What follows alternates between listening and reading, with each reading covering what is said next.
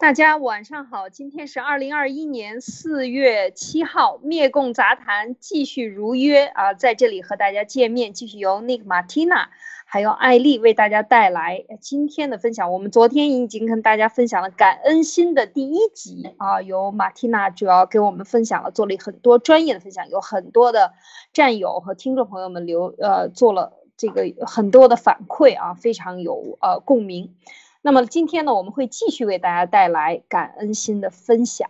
那同时呢，我们今天呢还有嗯要讲到，继昨天讲到的关于呃。古代的这个春秋时期的晏子，呃，讲过的这个关于对呃国王怎么样回馈给百姓啊，这样让利的事情呢，我们今天再讲一讲关于中共的绝对忠诚啊，这个忠诚和中国古人的忠诚没有任何关系啊，是怎么样的呢？等一下我们也给大家带来分享。那首先呢，先由马蒂娜给大家带来今天的关于感恩心的分享，有请马蒂娜。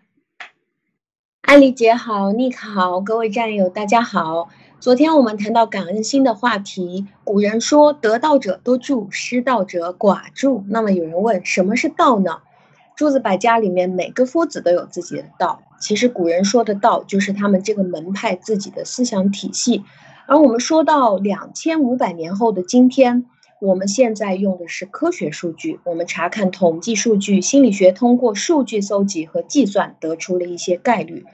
那给出我们现在的结论呢？是人要运气很好，人要叱咤风云，得道者多助。那么它的前五位因素分别是：智商要高，终身学习，这个人创新能力要强，他的行动能力要强，而其中排在第一位。最重要的核心是潜意识当中的感恩心高。那谈到潜意识，人类的潜意识其实是里面没有对错，也不会思考总结，不讲逻辑，没有什么道德观念的。这个就像我们的潜意识焦点，其实我们无论聚焦到什么样的点上，它都是有成因而没有对错的。讲规则，或者是讲道德、讲对错，或者是适应社会，这些都是一些意识层面的东西，和潜意识是无关的。潜意识当中充满的是某一些情绪和它所对应的信号，或者是一些事物，就是一种捆绑。比如说，看到这个东西高兴，看到这个东西伤心，看到这个东西愤怒。那潜意识当中储存了我们一个人从小到大的一切的记忆，都在这部超级电脑当中。当我们去形容潜意识的时候，这个就相当于是我们电脑的一个操作系统。我们在平时不能经常把操作系统打开去更改它，它是我们的硬盘里面的东西。即使我们打开了，很可能我们也看不懂，或者是无法更改。但是它其实它的运作每一天都在掌控着我们这台电脑每一个动作要怎么样做，它的速度是快还是慢。那我们的意识可以掌控的就是我们要装什么软件，我们要删掉什么软件，我们今天桌面要变成什么颜色、什么样的图案。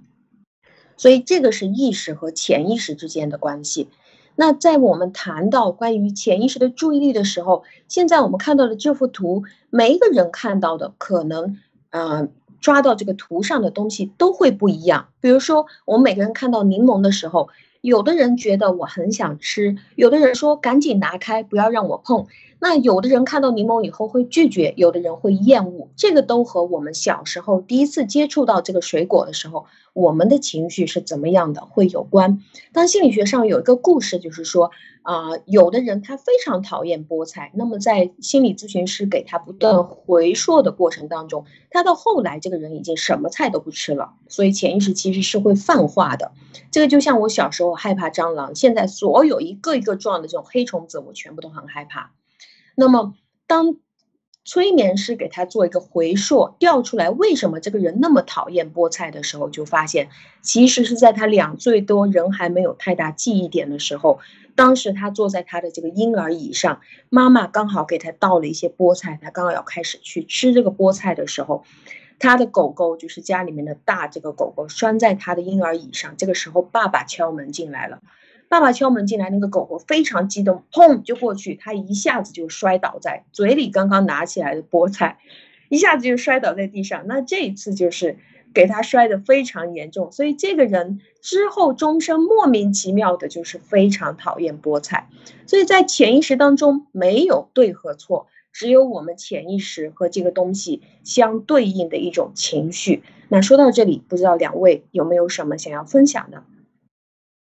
嗯，看来就是这个潜意识对未来人生成长是有很大的这个影响的，而你这些影响，一些莫名其妙的习惯，可能都是跟你生活中之前留下的印象有关系。所以我觉得就是说，千万在育儿的时候，在儿童特别幼小的时候，不要去伤害他，他都会留下记忆，只是他早晚表现出来而已，是吧，马蒂娜？对，继续。好的。那潜意识当中的感恩心呢？具体指的就是一个人在潜意识当中最敏感的点，就是别人对他的好，或者是事物的积极的一面。当别人对他有帮助，或者是别人让他得到了成长，或者是别人做了一些对他有好处的事情的时候，这样的人会最先注意到这些点。那这样的人就被称之为感恩心高，因为他们的注意力焦点总是不知不觉地聚焦在这些事情上。所以他们看到同样的情况，他们就会比其他人更高兴。然后他们看到同样的得到别人给予一致的这个帮助，比如说一个班上大家同时发了一个苹果什么水果下来的话，有的小朋友就特别高兴，有的呢就觉得啊这个东西并不好。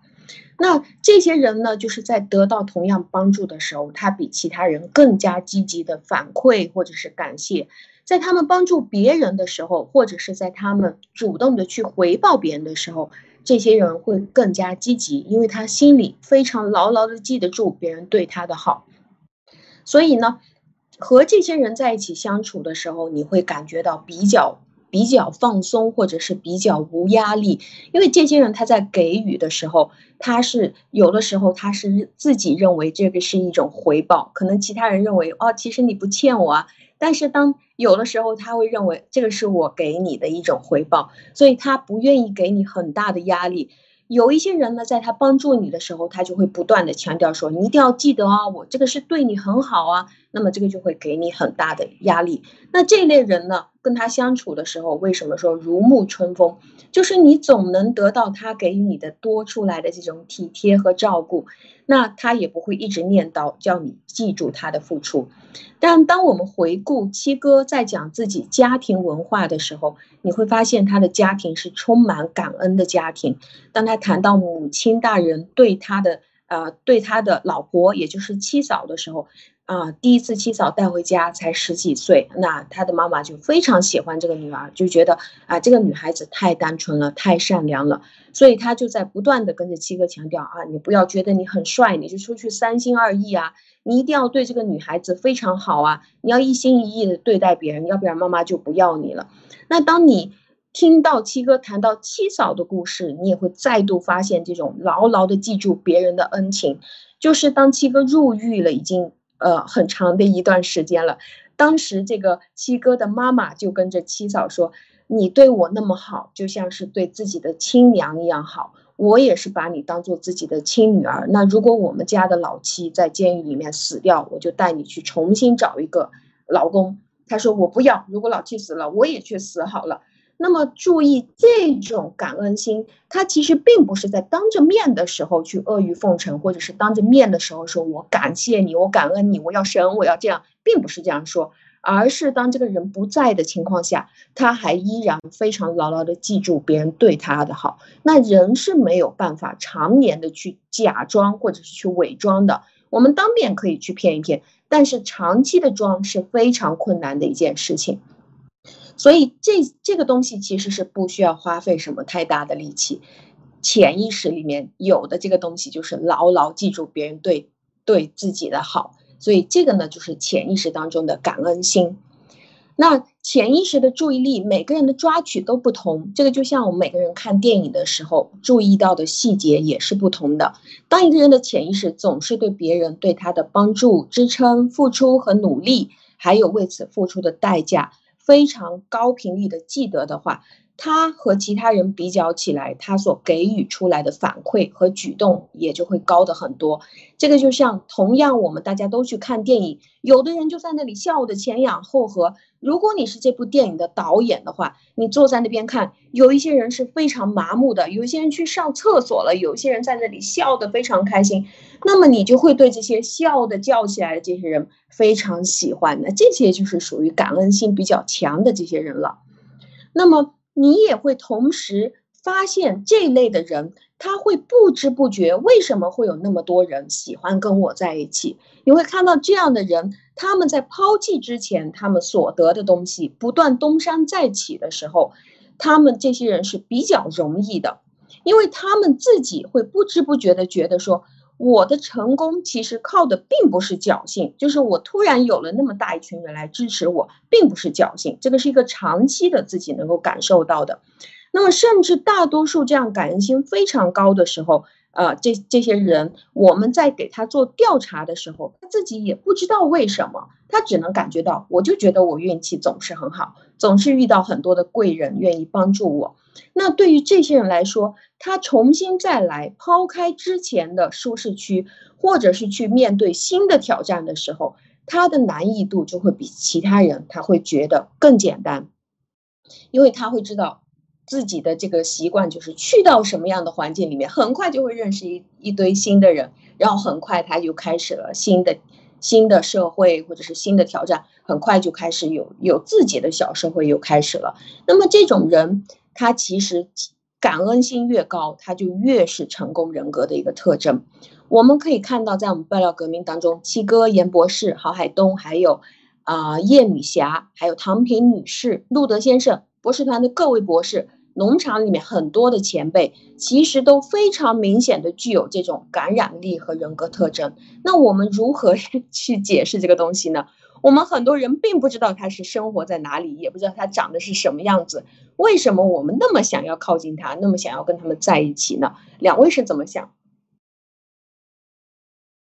嗯，我觉得你这个说的很有意思，就是确实是有一个问题，就是很多，比如说叶女侠和郝郝海东先生，他在屏幕的那一边，然后他在西班牙，和路德先生只是通过网络连线就已经呃做到。呃，这这么这么亲密啊，包括像严博士，还有很多不露脸的人，就说为什么能有这样的？我觉得这个是非常有意思的一个问题啊，就是他确实有一种感染力。呃，我自己的感受就是感染力，你就会觉得有一种格外的亲切感啊，包括像跟文贵先生，你会觉得就是是有一种很亲的情，你觉得他不是外人。他好像就是你身边的你的一个长辈啊，你这个带着你，呃，完全把你就是呃是视同自己家人这样的一种感觉，所以我觉得这个确实是感恩心它能够带来的这种正向的能力能量。能够激发起的这样的一种带动，而这种带动也带动出其他人，就是同样的，我们说是一种感召力或者是吸引力。有这么多的战友，大家都站在一起，然后感觉像是一个一家人一样，就像我们的密共杂谈的小团队，我们有 幕后的 KK，以及在路德社做了一年多。从来默默无闻，他我都觉得他像，这就像自己家的一个孩子一样啊，一个姐妹一样。然后还有像麦克，还有像当然二位，还有还有很多来跑过来帮我们做木这个，呃，之前的做一些呃大头脑风暴的这样内容的这些战友，像木子啊，像呃童妹啊，还有像这个树懒呢，大家感觉就是没有。啊，没有任何隔阂，一见面就像是很多年没有见的人。然后呢，大家就把他的心得全部拿出来分享，把所有的资源、最好的东西拿来分享。每每到这个时候，我就觉得这是一种特别大的一种力量在往前推动的。推动了大家有一种嗯非常的温暖的感觉，一到这个时候就觉得，一到了快要做 PPT 要开始做节目的时候，就有一种莫名的温暖和冲动在这个里边涌动，所以我觉得这个可能就是感恩心带来的这样的一个一个氛围啊，这是我的理解。哦，马蒂娜，你你肯你怎么看？嗯，我觉得刚才那个艾丽姐说的太好了，基本上几个点都说完了。然后我觉得我补充，稍微补充呃一点啊，就是说，其实我觉得，这么多人，大家呃，这个爆料革命的这些战友们这么亲密，我觉得有有几个原因，还有就是说我们大家这么这么容易的凝聚在一起，这么喜欢跟跟跟战友们在在一起相处，而且之前我在那个英华乐章的节目跟那个文艺姐也聊这个话题的时候，我就说，这个我的感觉就是在爆料革命这这个时间花在爆料革命上，我自己是非常非常快乐的。然后这个文艺姐她也是立马就有这样的一个反馈，她也是这种感觉，因为她觉得在这个里面就特别。呃，特别特别的快乐，就比做其他任何事情都来得更加快乐。所以，呃，我觉得有几个原因嘛，一个就是说我们大家都很真实，然后我们是 share 一个同样的一个价值观，我们有共同的追求，那就是当然就是说灭掉共产党。当这几个因素包括我们的这种感人心、相互体谅、相互理解的这些所有的东西糅合在一起之后，你很难说，你很难想象这样的一群人能不是像我们刚才所说的那么。和和和谐啊，和那么那么那么的珍惜对方啊，那么的那么的快乐彼此之间那么的相处，对吧？所以我觉得这这所有的因素都是你可以看到，在整个过程中体现出来的都是人性中最美好的品质。我觉得就是这样的，嗯，是的，是的，非常赞同。就是呃，爆料革命肯定是一个感恩心非常高、责任心非常强的一个人聚集在呃，就是各个。各个感恩心很强的人这样聚集在一起的一个非常非常密集的一个地方啊。那我们在国内，其实呃，我们在国内的教育环境当中，我们经常会容易形成一种朦胧的印象，就是觉得好像资本家、有钱人啊，或者像文贵先生这样大企业家，就是为人一定要很差劲的。但是其实心理学的调查数据刚好是相反的。其实为人很差劲的人，他是做不了白手起家或者是东山再起的这种大企业家的。当我们这里说的是在自由竞争的一个相对自由竞争的环境下，就是工人也可以选择他到底是要选到哪个地方去工作。那科学研究呢是一个普遍的规律，它不是单个的案例。这个就像是呃，科学研究呢就像是我们的孩子如果问我们说，哎，妈妈，这个猫咪有几只耳朵啊？那么，如果是我们给他的回答是，猫咪有可能有一只耳朵啊，也有可能有的猫天生没有耳朵，那也有可能有的猫有三只耳朵，那这个其实这几种东西是不具有普遍规律的。所以，当孩子问家长说：“妈妈，猫咪有几只耳朵？”我们还是就回答他，最大概率这个就是两只，因为如果我们说可能一只、两只，也可能三只，还可能没有。那这个就可能他问了问题以后就更糊了，就相当于没有回答给他了。所以说回来呢，为人很差劲、白手起家的话，呃，在在这个中国的企业里面，大家都会不断的在这样想，就是觉得啊，资本家都是坏蛋，或者是有钱人都是很差劲的人。我们可以来推理，就是，呃，当一个人白手起家的时候，大家会不断的在配合。过程当中发现这个人是一个非常为人很差劲的一个人，那么这个过程当中就会出现很多人纷纷觉得不想跟他一起配合，不想跟他干活了。那如果整个社会的风气都是属于很糟糕的，大家的为人都普遍很差劲的，就比如说这个社会本来就是一个自私自利、一个斗争的社会的话，那么你只要对你的下属稍微好一点，你不就占尽优势了吗？那你很快就会在很差劲的一群人当中，这个竞争当中脱颖而出，所以竞争的结果就会把这些为人比你更差劲的这些人淘汰掉。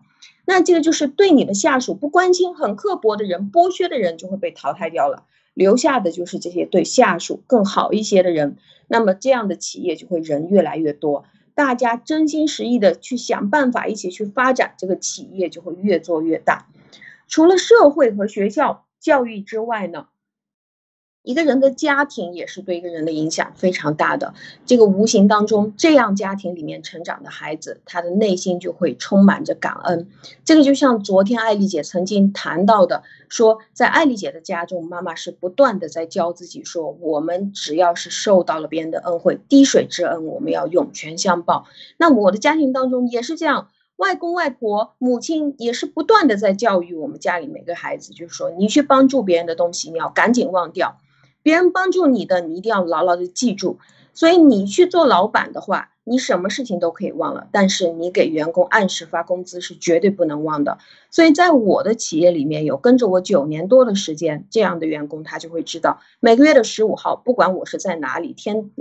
天打雷了，天下雨了，我肯定不会忘记发他的工资。这个就是对于他的收入是绝对不可能晚的，不可能迟的。那昨天 Nick 有说到你要分享你的你的故事，你要不要分享？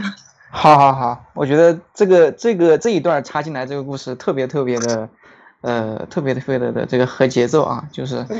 呃，怎么讲呢？就是说，呃，我我我以前我是在国内工作嘛，然后，嗯，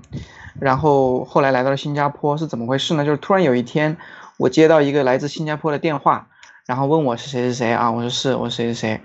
然后说呃。这个有人介绍，有人推荐我，然后说想跟我见一面，然后就我那时候我在呃我在我在中部地区啊，后来就约的在那个沿海一个城市，呃就他他应该是从新加坡飞过来，然后我就飞到那个城市去跟他见面，见面相当于就是一个面试的过程嘛，然后后来就通过这个面试了，我就我就直接就去了新加坡，就来了新加坡就直接来工作了，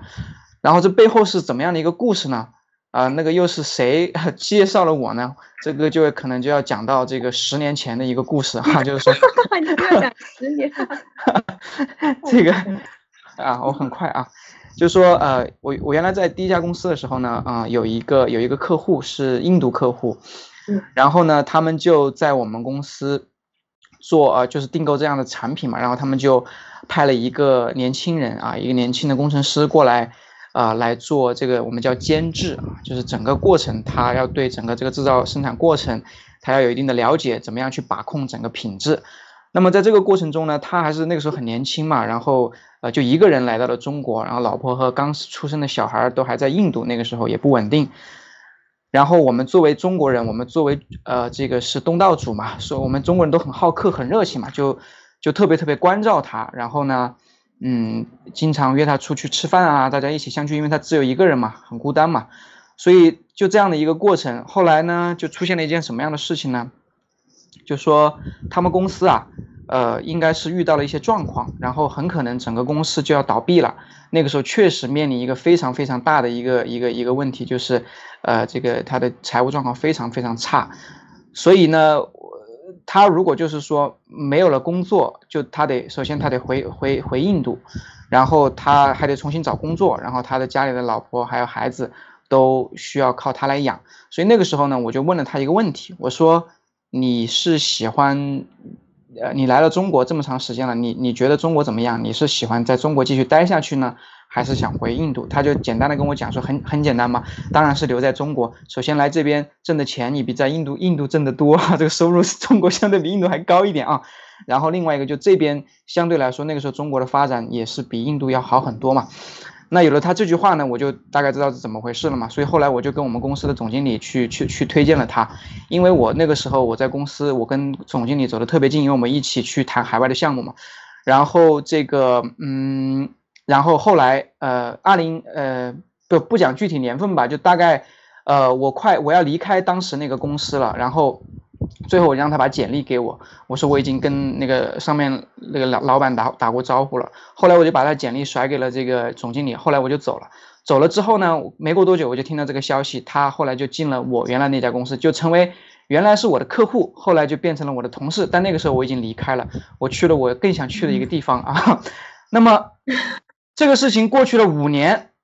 啊，五年啊，五年啊，我就就已经都几乎都不怎么联系了，没有失去联系了。突然，我就接到了新加坡这个电话。后来他给我打了个电话，我就问他，他说：“Nick，你还记得吗？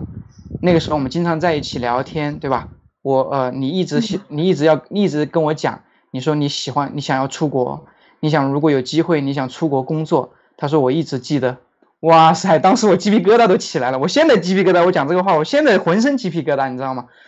所以就是因为我当时，呃，这个帮过他一次，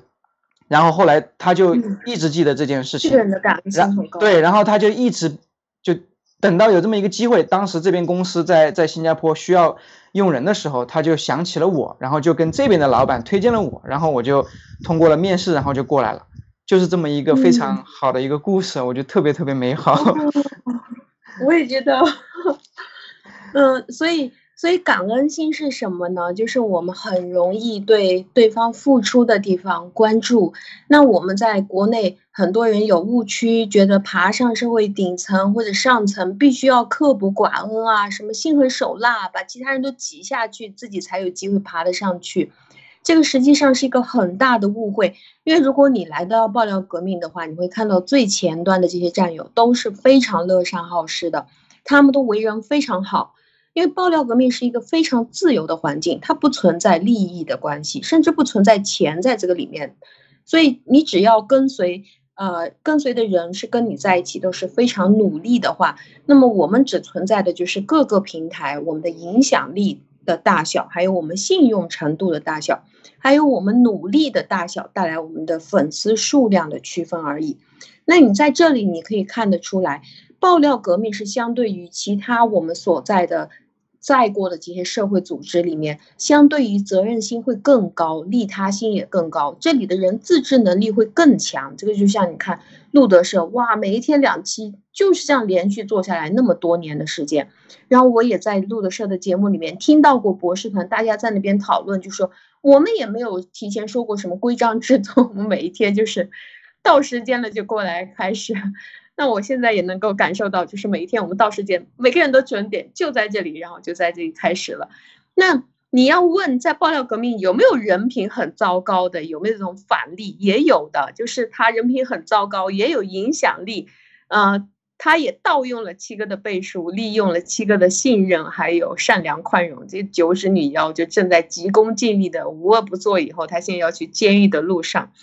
那。很多人认为刻薄感恩，我觉得这个都会和我们中国的这种教育宣传、共产党的宣传，资产阶级是剥削者，资本家是坏人，然后商人投机倒把，会跟这个东西有关。但是当你来到爆料革命的时候，你会发现你回归了常识，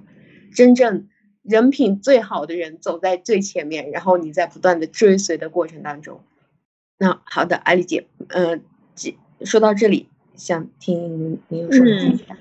是啊，我这个想补充一点，我发现我忘了说天使战友了，我想稍微多花两句说一说。你看他帮我们推路德社，从路德社的这个 YouTube 频道推到 GTV，早晚两次，然后加上所有的新闻。啊，就是莫博士的新闻分享，还有就是我们的灭共杂谈的这个 GTV 的推送。她一天，她是一个妈妈，全职妈妈，带孩子，然后有很多的烦恼，病毒的侵扰，好多的困惑一直在。但是不论怎么样，这个时间从来没有断过，基本上就是没有出现过这个误差。所以我有的时候觉得特别佩服。我说，哎呀，真的就是一句话。我说什么时间推什么，他就推了。哎，我就是觉得这种信任和这种，呃，毫无，嗯，怎么说，毫无保留的服从，有的时候就是对这个，当然有一种感情，我觉得是对爆料革命的一种感情，以及爆料革命的这个影响力和那么多观众的期待啊。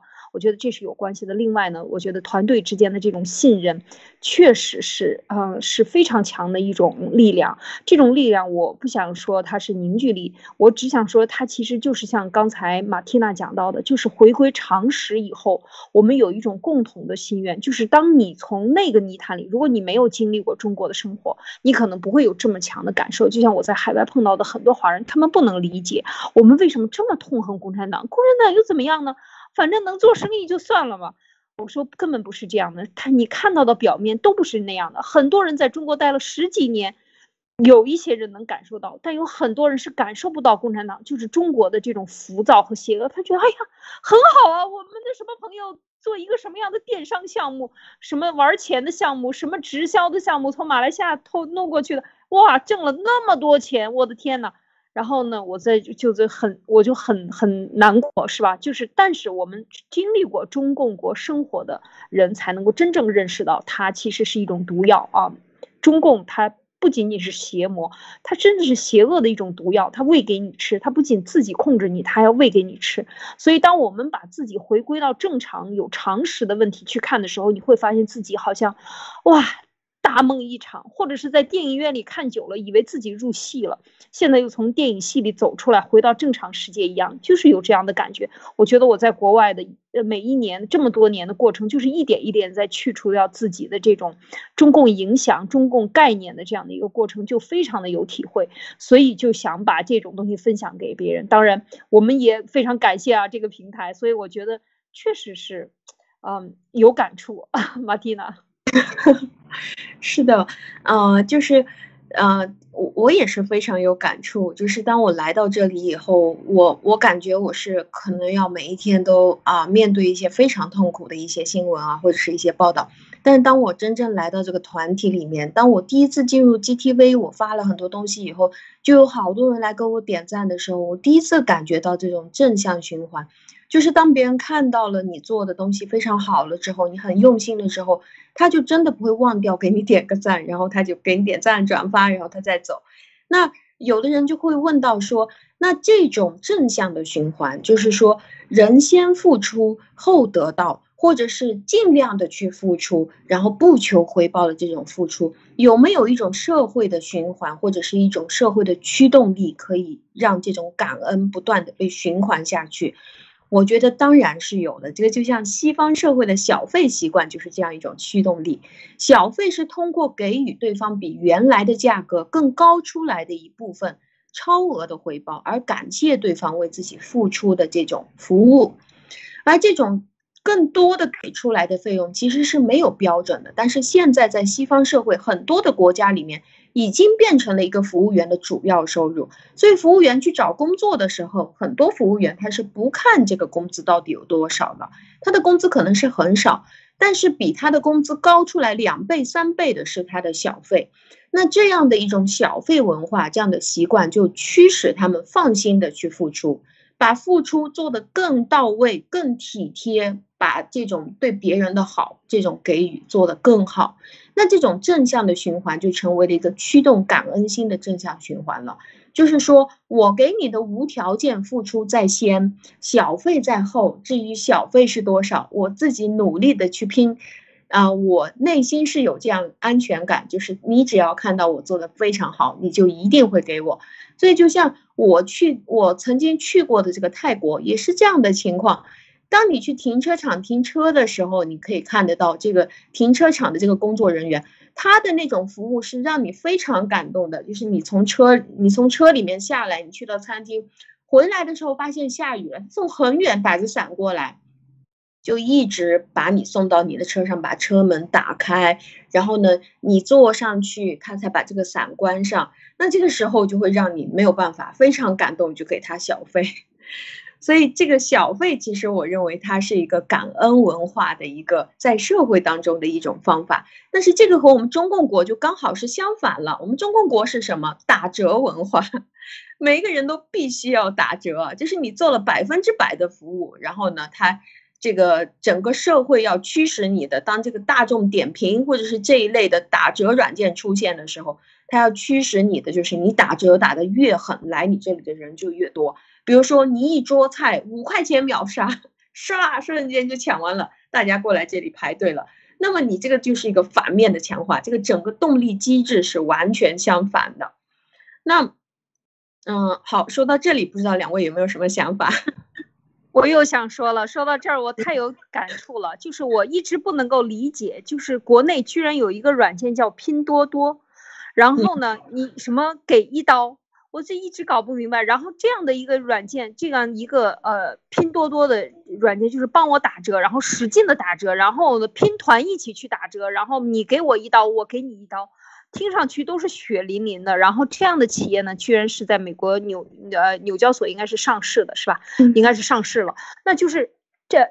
就还有包括像很多这种呃抢呃这种打折的软件吧，还有打折的平台，你你到我这儿来买的都是各大品牌的打折品等等这种呃所有的高科技都用来用在这样的地方，你就觉得这种科技它不是为了使人类进步。不是为了使社会的人变得更好，而是使社会的人变得更加的吝啬，更加的凶狠。当我看到国内的那么多的这个呃外卖的人说迟到了五分钟，跪在地上说你收了吧，要不然我这个钱就收不了。然后那个人就非常的彷徨的就把饭扔在别人的脸上也好，怎么样也好，就做出这种动作的时候。哎呀，我根本看不了这样的新闻。我觉得这个社会就是被这样的一种文化越拽越向下，越拽越向下，最后好像这个社会人人都变得更加的凶残。如果你不能对别人更加的凶残，你就不能发泄你心中的快感，你就不能找到你的高潮，好像就是这种感觉，是吗？那个是的，对我也这个你说到这儿，我也有很多有这个想法啊，有有有感觉，就是说，实际上呢。拼多多它的存在啊，在中国大陆，你可以放眼全球，它只能在中国大陆存在。它的存在呢，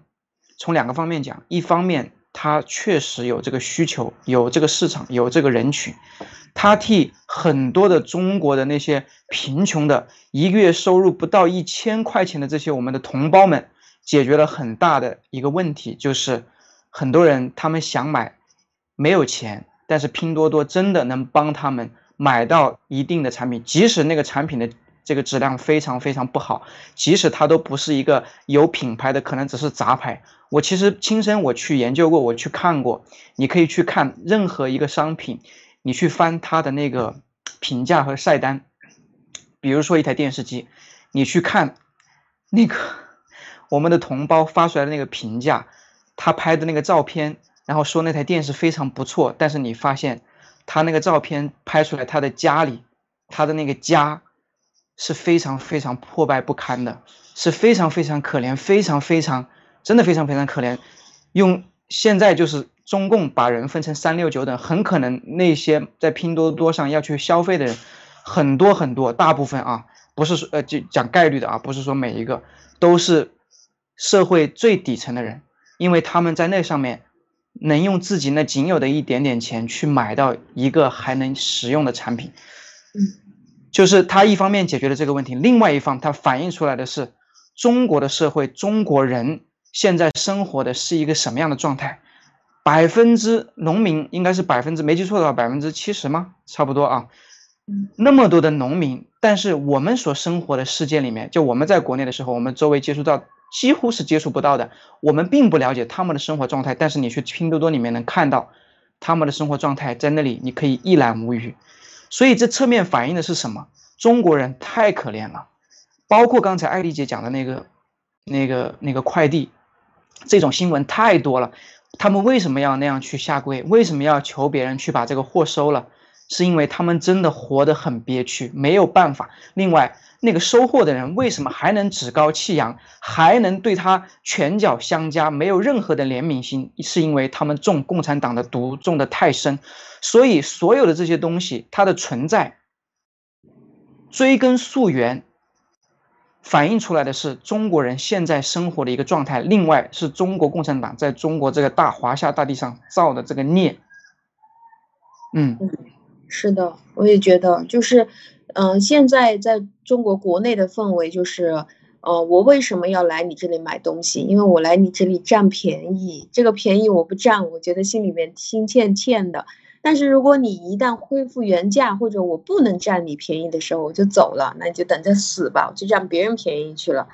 所以每个商人在这样的一种社会氛围下，他们都在自杀，这些服务者都在自杀，他们做完了事情以后。呃，别人不但不会给他五星评价，很多时候他们还要下跪。这个就是每一个人都在把自己的职业杀死。那我们讲回感恩心，有几个误会，今天我要跟大家解释一下。就是我们在讲感恩心的时候，我们会很容易把它误会成为口头不停的说谢谢。那我们要注意，潜意识的感恩心和这个口头说谢谢或者是说感恩，这个是两码事。这是指潜意识真的对别人好的东西敏感，而这个口头的，呃，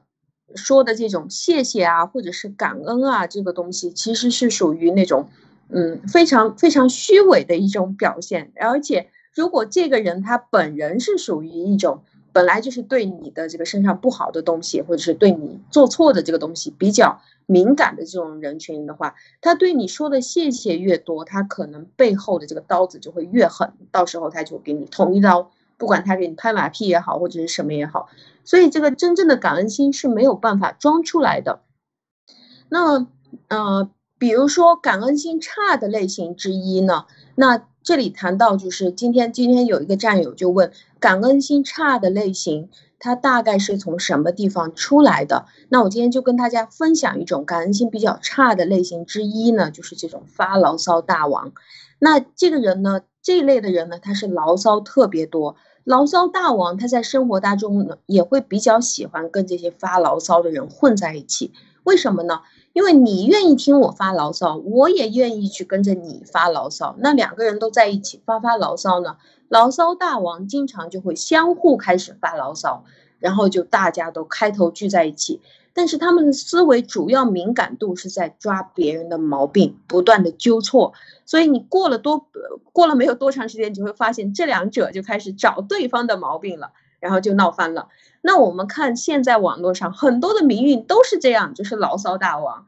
啊，他不管是说到谁，他都是指着骂骂骂，这个不好，那个不好，什么都不好，天天就是一杯茶端在那边就开始狂骂了。那天天直播就是开始骂天骂地，这个人也骂，那个人也骂，这个不好，那个不好。那我们就看到这些这些民运，他们真正在一起的时候，他和爆料革命不是一群人啊，爆料革命是感恩心很强，是吗？他是牢骚大王。那这群人真正有一天聚在一起，一桌上吃吃饭，过两天你看到，全部都闹翻了。那这样的人又是如何形成的呢？其实家庭因素很多都是来自这些人，他来自指责性的家庭，就是这些人当他很小的时候，他的父母天天都在家里面吵架，或者是天天都指着对方说你这个不好，你那个不好，都是你的错。那指来指去呢？转过来看这个孩子在旁边呢。啊，你这个倒霉孩子，还不是因为你不好？要不是有你的话，我早就离婚了。谁要跟着你老爸在一起？谁要跟你老妈在一起？那这样的一种成长环境，呃，当中长大的孩子呢，他自然就是自罪感非常严重的，因为经常都会被说你有这样问题那样问题。那这样的人是属于自我认同度比较低，或者是自信心比较低的。常年在这样的家庭环境当中熏陶，我们说潜意识的形成不是一件两件特殊的事情，而是常年就是在这样的家庭里面熏陶出来的。人的注意力就很容易在成长过程当中转换到了一个纠错的方面去，抓毛病的方面去，自我价值感不足的方面去。那这样的家庭当中长大的人呢，潜意识当中保存的东西是什么呢？在他整个成长经历当中。他会觉得潜意识不知不觉的收进来的这个东西，就是谁骂的声音大，谁就是有理的；谁把对方骂跑了，那么谁就是赢了；谁不断的说出来，你欠着我的，你要对我好，那么这样的人呢，他就是受害者，或者他就是赢的一方，或者他就是对的一方。谁擅长在这个这个环境当中去狡辩？或者是去找借口，或者是去把话题扯开点、扯远一点呢？那么谁受伤就会少一点。所以，我们中国人其实我们是属在这样一个环境，黑白非黑即白的这种思维模式里面。所以，我们更多的家庭和西方对比起来，我们就是我和你之间不是爱人，我们两个就是仇人，永世不相见。所以，如果我感受不到你对我们的关心和爱的话，我就要跟你吵架，我就要跟你闹到底。中国人很多是没有中间地带的，所以很多的中国人在离了婚之后，还是不断的指着这个孩子骂。你看，你就是像你爹一样，你就是像你妈一样。所以在这样的环境当中，耳濡目染十几年甚至是几十年长大的孩子，就会渐渐的形成这样一个牢骚大王。因为我们潜意识不分对错的，我们只知道什么都是一些习惯的，经常看到的。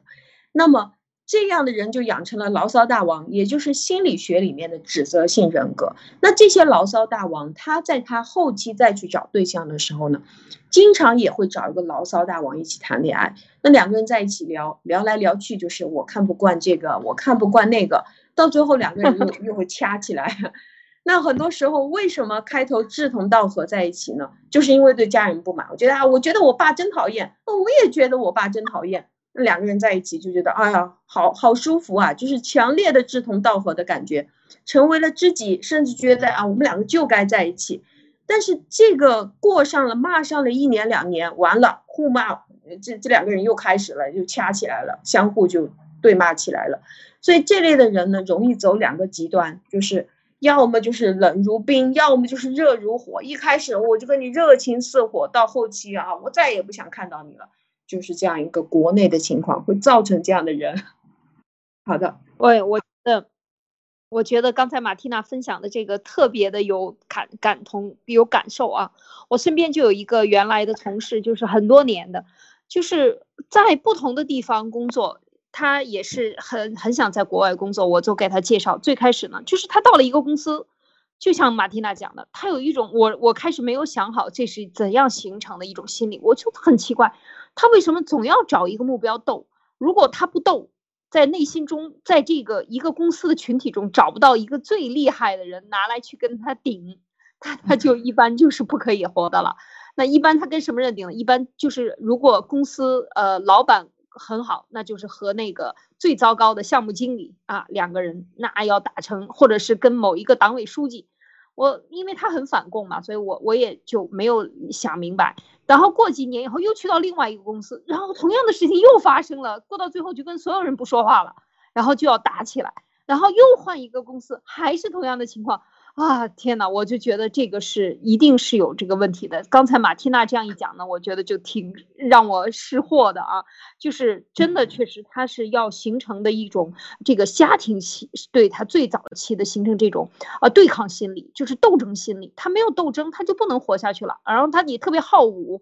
也确实武术很厉害，什么都很厉害，运动。但是就是有这样的一个毛病啊，就是是一般人会认为他啊比较不合群或者比较各色。但事实上，他自己活得也不幸福啊，就是周围的人和他相处的人也不幸福，很很别扭，就是这样的一个感受。那么，另外呢，我在说到这一点呢，我想谈我一自己的一个感受，我觉得其实就是，呃，人在生活中、人生当中，我们说活到老，学到老。就是一个习惯，如果你一旦养成了，比如说懒惰，我到早上这个时间我就要吃早饭，然后我就要睡多睡几个小时，我要睡到早上九点再起床。就是任何这样的习惯一旦形成，呃，形成了这种思想懒惰的依赖习惯的思想的时候，我觉得这个就是对这个人对这个生命的不负责任。其实就是你对这一段时间的就 Q time 的这个，你就等于死亡了在这一段时间。所以我觉得有一个。如果我们真的是有一个自我反思的能力，或者说学到老，呃，活到老学到老的想法，总是想一想啊，我我可能有哪些习惯很糟糕了，我经常在这个问题上出现和别人争吵，那我要反思了，我是不是不应该这样去说话了？要改掉这个毛病，改很难，到那个时候话就在嘴边，张嘴就来，我能不能让他张嘴不来？停三秒，闭住嘴唇，跟自己说闭住嘴唇，停三秒，深喘一口气，走开。跟自己交代好，每次遇到这样的情况，我就要这样去对待。那可能你就改变你的一个习惯，那可能就是你家庭，你的孩子就不会遭受那样的这个家庭暴力啊，耳朵里边听着父母在吵就没有了。所以我觉得每个家庭可能，尤其是成年了有孩子的家，这个成年人可能都会遇到这样的情况。所以如果能够多反思，也许就是会减轻这些儿童时期你自己受虐。然后不再施虐给你的孩子，嗯，这个你想，尼克你呢？嗯，这个问题我还在这个学习中啊，就是说，因为，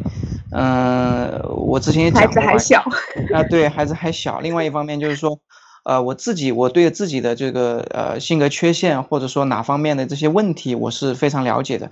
然后呃，根据也是根据自己的这样的一个成长过程啊，然后在，呃，在这个生活中啊，在社会中的这样的自己的一个表现，然后我当然经常会自己去反省。然后呢，我的感觉就是说，嗯，呃，最近这些年啊，其实大家应该能感受得到，其实尼克。就是比较应该性质是比较急的那一种，对吗？但是我的感觉就是说，呃，很多年前就试图去去去做一些调整，自我自我的这种调整，但是我感觉最近这些年比比比以往要好很多很多。就是说，呃，这个过程其实非常痛苦的。就是说，就像刚才艾丽姐讲的那样，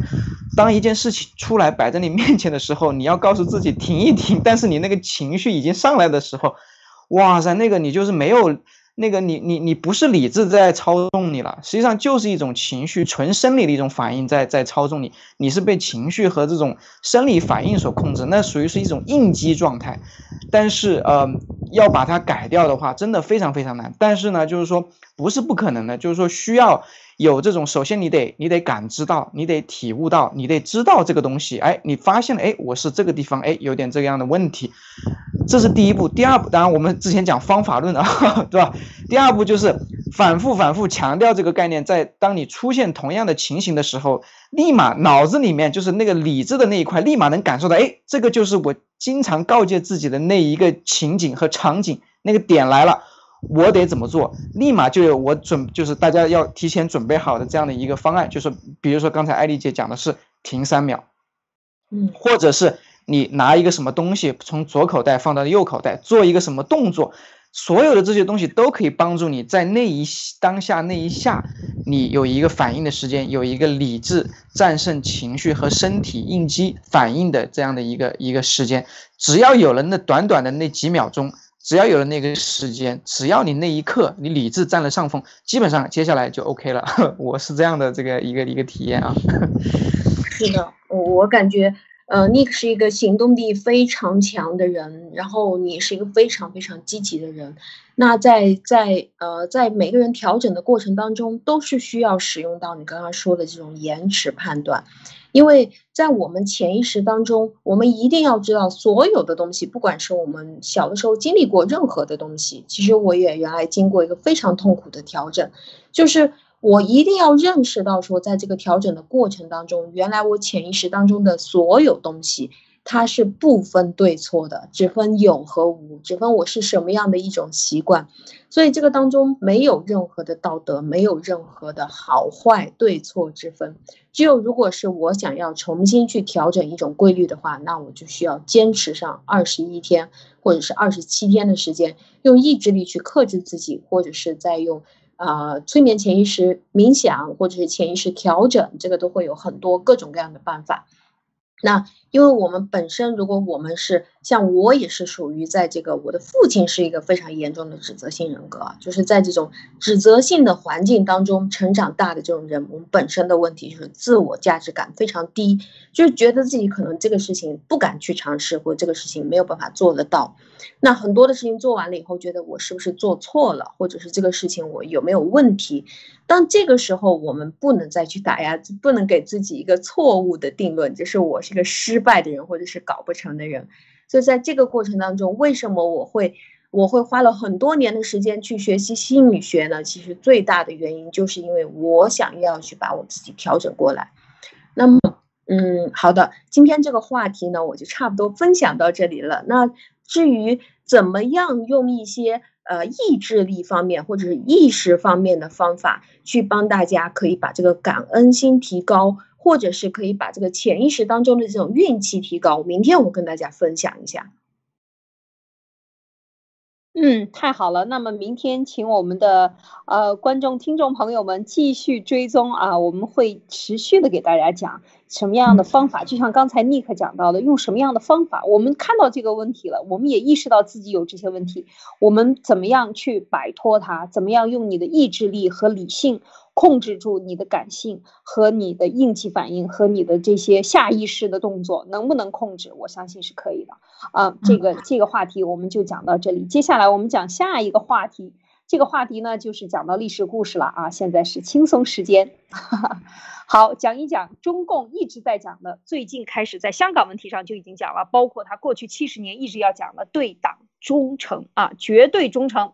啊，忠诚不绝对就是绝对不忠诚啊。那么好，那么很多人呢就会在为共产党卖命的过程中，把自己的人生毁掉了。那事实上，我们说在中国古代的人，为什么他要这样去讲呢？他用的是汉语，对话的对象双方都是中国人，那么很多人就会说啊，这个忠呢要效忠于党国，要忠于啊忠于君啊，还用这些封建的思想，所谓的来去要约束这些现代的这些中共的官员，层层级级的官员，也就是上属管理下属的时候，经常会要求他，你对我忠实，你不能背叛我，哪怕咱们一起做了坏事呢，你也不能背叛我，你咱们要一起啊，一起扛过枪是吧？一起分过赃。那然后呢，咱们才能够在一起忠诚，互相忠诚于各自的罪恶啊，一起犯过罪的记录，这些是真正的忠诚吗？我们说，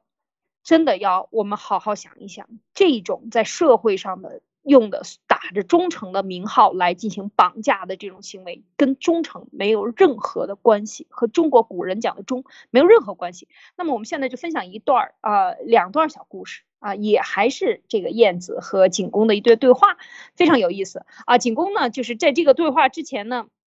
呃，齐景公呢，就是问这个呃问过晏子说，这个好的君君主是什么样的啊？我们以后再讲，他对君主有一些定义，比如就其实这个君主呢，我们可以大而化到是一个国家，小而化到一个家庭的。家庭的支主啊，一个村里的主人，一个族里的主人，或者一个公司的领导啊，这样都可以这样去理解啊。我们只是拿它作为比喻。那么他就讲到了这个，今天呢不讲那个，讲的是忠。嗯，那景说，那我我要做一个好君子了。好了，那现在忠臣呢？我们讲君君君臣臣嘛啊，叫君有君的样子，臣有臣的样子。那臣肯定是要忠嘛，是吧？那就是说，忠臣你怎么做呢？怎么去做到这个这个呃侍奉这个呃君主要要要去忠呢？忠心呢？然后呢，他说，对，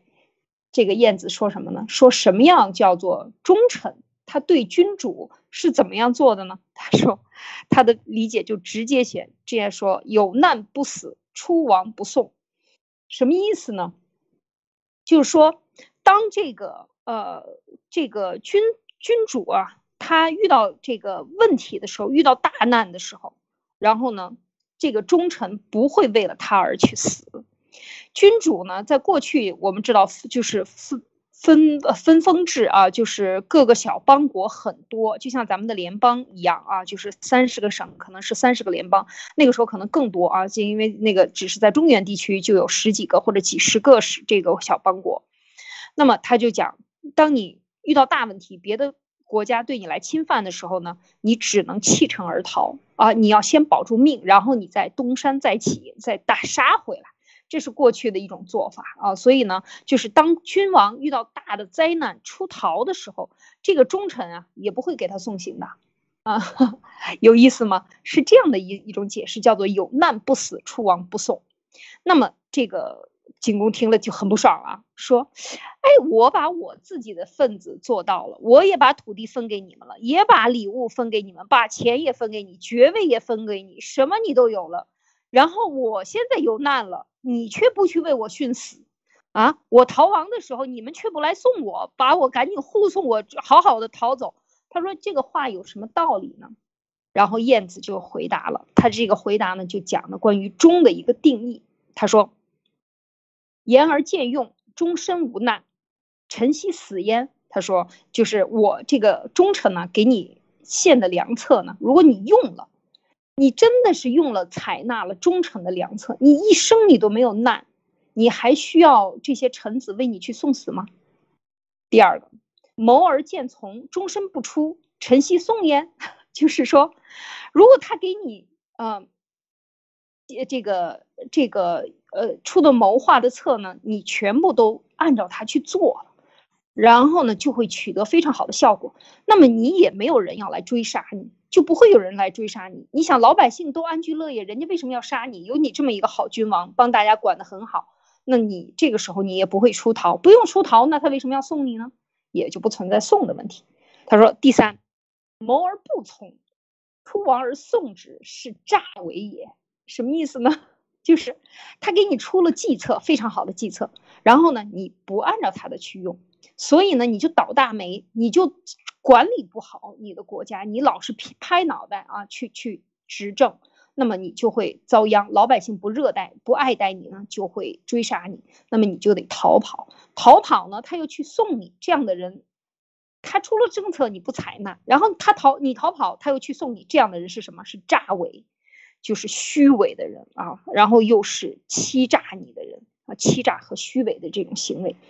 是不对的。所以忠臣也者，什么是忠臣也者？能纳善于君，不能与君陷于难。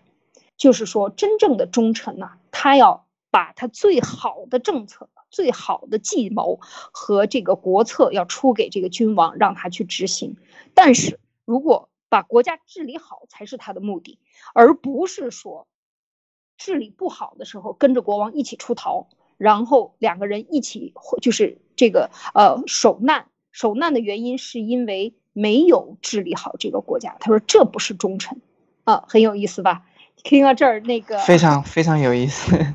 是不是对“忠”的解释完全有一点不一样的意思？呃呃，其实我觉得这就是他本来应该有的意思。我没有完全没有感觉到，就是说有一种我理解的忠诚和他这个故事的一种偏差，因为我觉得这就是他本来的样子，呃，就应该是这个样子。而且我自己也是有切身感受的，因为很多时候我们在我们在做做工作的时候嘛，对吧？也很多最终的一些大的决定需要由老板来做。那当我在前期把所有的情况跟你都讲得很清楚，分析得很到位，会你要这么做会发生什么事，你要那么做会发生什么事的时候，结果最后你来一个非要挑一个出问题的那个那个往那个方向去走，结果出了问题，你还来怪我，我去你大爷的，对不对？我才不鸟你呢，对不对？就这么简单嘛。所以刚才讲的那个忠诚，我理解啊，共产党的所谓的忠诚就两件事情，一个是非不分，另外一个毫无底线。他要你所谓的绝对忠诚，不忠诚就是绝对不忠诚。实际上就是让你不分是非的、没有底线的做他的奴隶也好，还是什么也好，反正就是你就听他的就对了。这个不就是扯淡吗？这哪跟忠这个这跟忠诚没关系，对吧？这你就相当于是就把人给给给给洗脑了、奴役了，相当于是。所以这个完全是谈不上忠诚。他又是用共产党的惯用伎俩。来一个这种非常高大上的名词，非常美好的东西，名词品质，然后告诉你，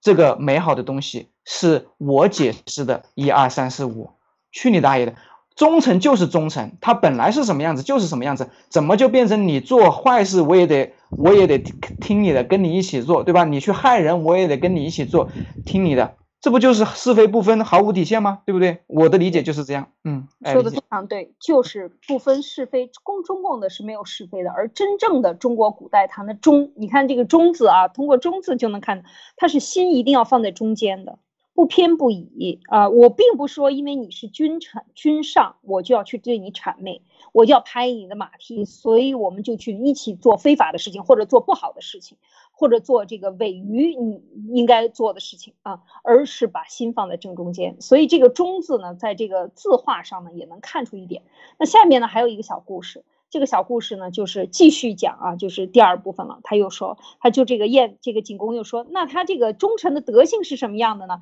这里边就是对上一个忠又做了更多的解释。然后燕子就回答说，不掩君过啊，说不掩君过，简乎前，不华乎外啊，就是说你做的不对的地儿啊，这个我一定是在你的面前说你的坏话。就是我要对着你说，所以为什么说“简”这个词呢？呃，就是它是一个很大的勇气。你要对着这个人，这个人可能对你利益相关，这个人给你发工资的，就这么简单吧？他决定你有没有饭吃，那么你还要跟他说，你这样说的不对，可能你会捅他的气气眼子，但是你一定要去说。然后呢，你不怎么样华乎外，你当着他面去说他的错点，希望他改正，而不是在他的背后或者在外边不让他知道的时候去说他的坏话。就是，这就是一个，这是第一句。第二呢，选贤技能不思乎内啊，乘位就乘身就位，技能定路，这都是非常的有意思的啊。这其实是当官和这个做事的一个非常有意思的这样的一一段话。讲选贤技能，就是讲找呢有玄德的人，有才能的人，对自己亲近的人啊，就是离自己近，就是选贤不不不。不举呃举举贤不这个避私嘛，就是我哪怕是我家里人，如果他有贤德，也不会因为我们有私人关系，我也会要去举荐他。如果他这个人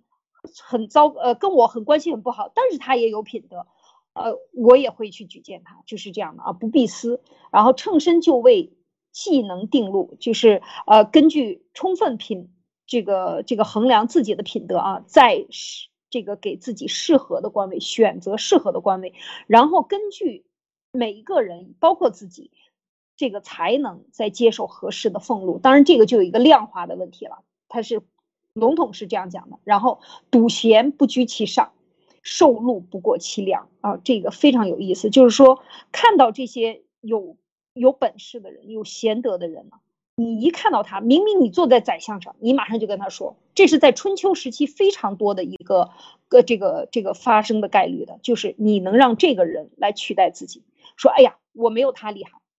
然后应该让他来取代我，那他能够坐我的位置，马上就退了。他们然后拿俸禄呢？该认该拿多少就拿多少，绝不贪图这个额外的这些财富啊。然后受禄受禄不过七两。接下来不全居以为行，不称位以为忠啊。就是说这个不把自己的哎，你看现在很多人就是这样，职位高低我就我职位高我就比你牛，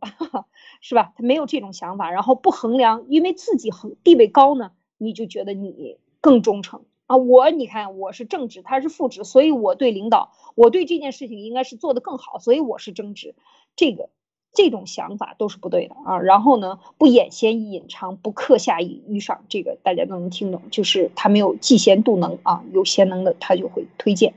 那君子不是太子，等于这个当然也是还有讲到一个外交的问题，就是在国难的时候怎么做呢？君在不是太子，国威不交诸侯。什么意思呢？就是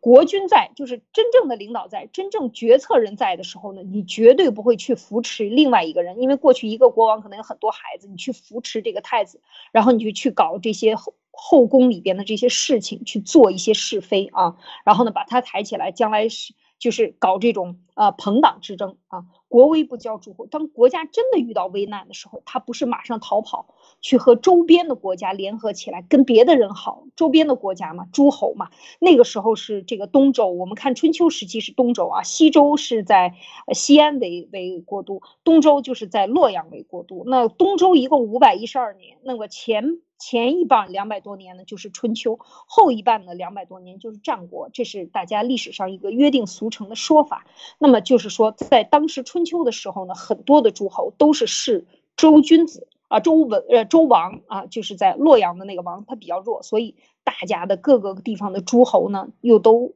啊都发展的很强大，但是又都还是去弑君，就是在君君王的下面呢。但是等于像相当于现在的一个联邦国家的这样的一个做法啊，就是国国家的中央集权没有那么强，所以各个诸侯之间的呢力量是很大的。所以在这个当他有危难的时候，他不会去结交其他的诸侯背叛你，或者是说利用其他诸侯来把你搞掉啊，不会做这样的事情。然后顺则进。匹则退啊，不与君行邪也。就是我能够实现我的抱负，我就当官；我不能实现，我就回家了啊。就是这是过去的这个非常潇洒的一种做法啊。就是然后我不会为了。拿这份俸禄而和你一起苟且啊，做一些作恶的事情，他认为不对的事情就是行邪，这就是一个简短的对忠臣的行为的一个他的一个阐述，我觉得非常有意义，非常有意思啊，拿出来跟大家分享。嗯，马蒂娜，你看完这一段有什么要评价的？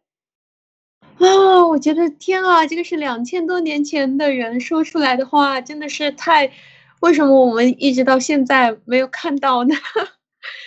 就是呃，我也非常赞同那个七哥他说的，他说什么忠诚，我们爆料革命不要忠诚，你要对谁忠诚啊？我当时想的东西就是，呃，因为七哥我是被你吸引过来的，我是在不断的追随你，帮助你，所以呢，呃，我认为我自己能做什么，我就尽量的去做，呃，这个是这个是一种吸引力，你的人格魅力，还有你要做的事情，你所说的话，我是赞同的，所以我要过来帮助你。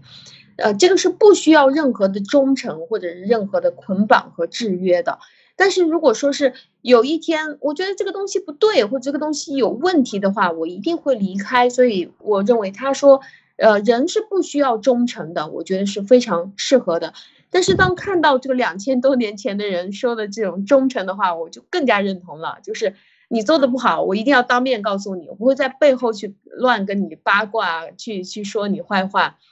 如果你做的非常好的话，呃，如果如果你呃你要选人的话，我希望你选的就是非常非常优秀的人来到你的身边辅佐你啊，来帮助你把这个国家治理的很好。但是呃，如果是你要叫我去推荐的话，我肯定以谁更优秀，我就推荐来给你。不管这个人呃，哪怕他是我的家人，只要他不优秀，肯定不会推荐到你这里来干活的。然后你呃，我答应了你，或者是你答应了我，我该是多少钱，我就是多少钱。然后我职位高或者是职位低，我都不会去用权势去压别人。然后呃，这个国家如果是有了危难，我认为你还是一个好的君王，我还是会辅佐你，不会背叛你。然后只要是呃，如果是我看着这个利益，我去辅佐其他人的话，我觉得这种事情不会发生。但如果你要叫我跟你一起去干坏事的话，就再见，不可能的。我觉得这个太棒了。对了，就是这样。其实大家想一想，是不是很多的这个词汇，我们中国的古时候的传下来词汇呢，到了中共这一代呢，就断交了，就彻底断了它的意思和根源了。那我们现在再拿回来去讲这个词的时候，当你想到中是把心放在正中间，像天平一样，那当然你每个人有自己的天平，但是你会用自己最大的力量，你的认知范围内的去寻找到你那个天平，而且它这里边也给出了一些很多的行为的一个规范啊，讲出来的一个一个这个定义，所以你会觉得啊，原来是这样的，那就所有的都释然了。所有的人想用中字来绑架你的时候，你就要心里想。忠是把心放在中间，我不是对你而忠。那什么是忠？我们讲天平，天平啊，天上有道的是吧？那你要用道来指引的这个平的地方呢，才是你应该忠的，是一个道理，合道而行才能够才能够顺，不合道而行，就像刚才讲的，那你你肯定你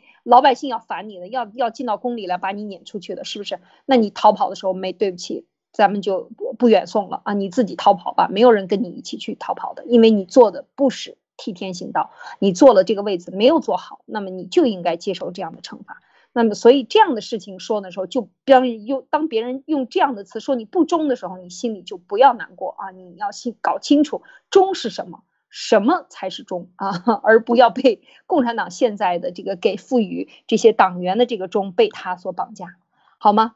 嗯，那么我们关于忠诚的这个故事呢，就讲到这里。今天也已经有了一个小时十分钟，那个还有什么要分享的？啊，我还想再说说一段啊，就是说，觉得刚才这一段燕子的这一段，我觉得艾丽姐挑的特别特别好，呃，也特别容易看懂，然后呢，也是一面镜子，可以照照出自己对呃事物的一些判断和认知。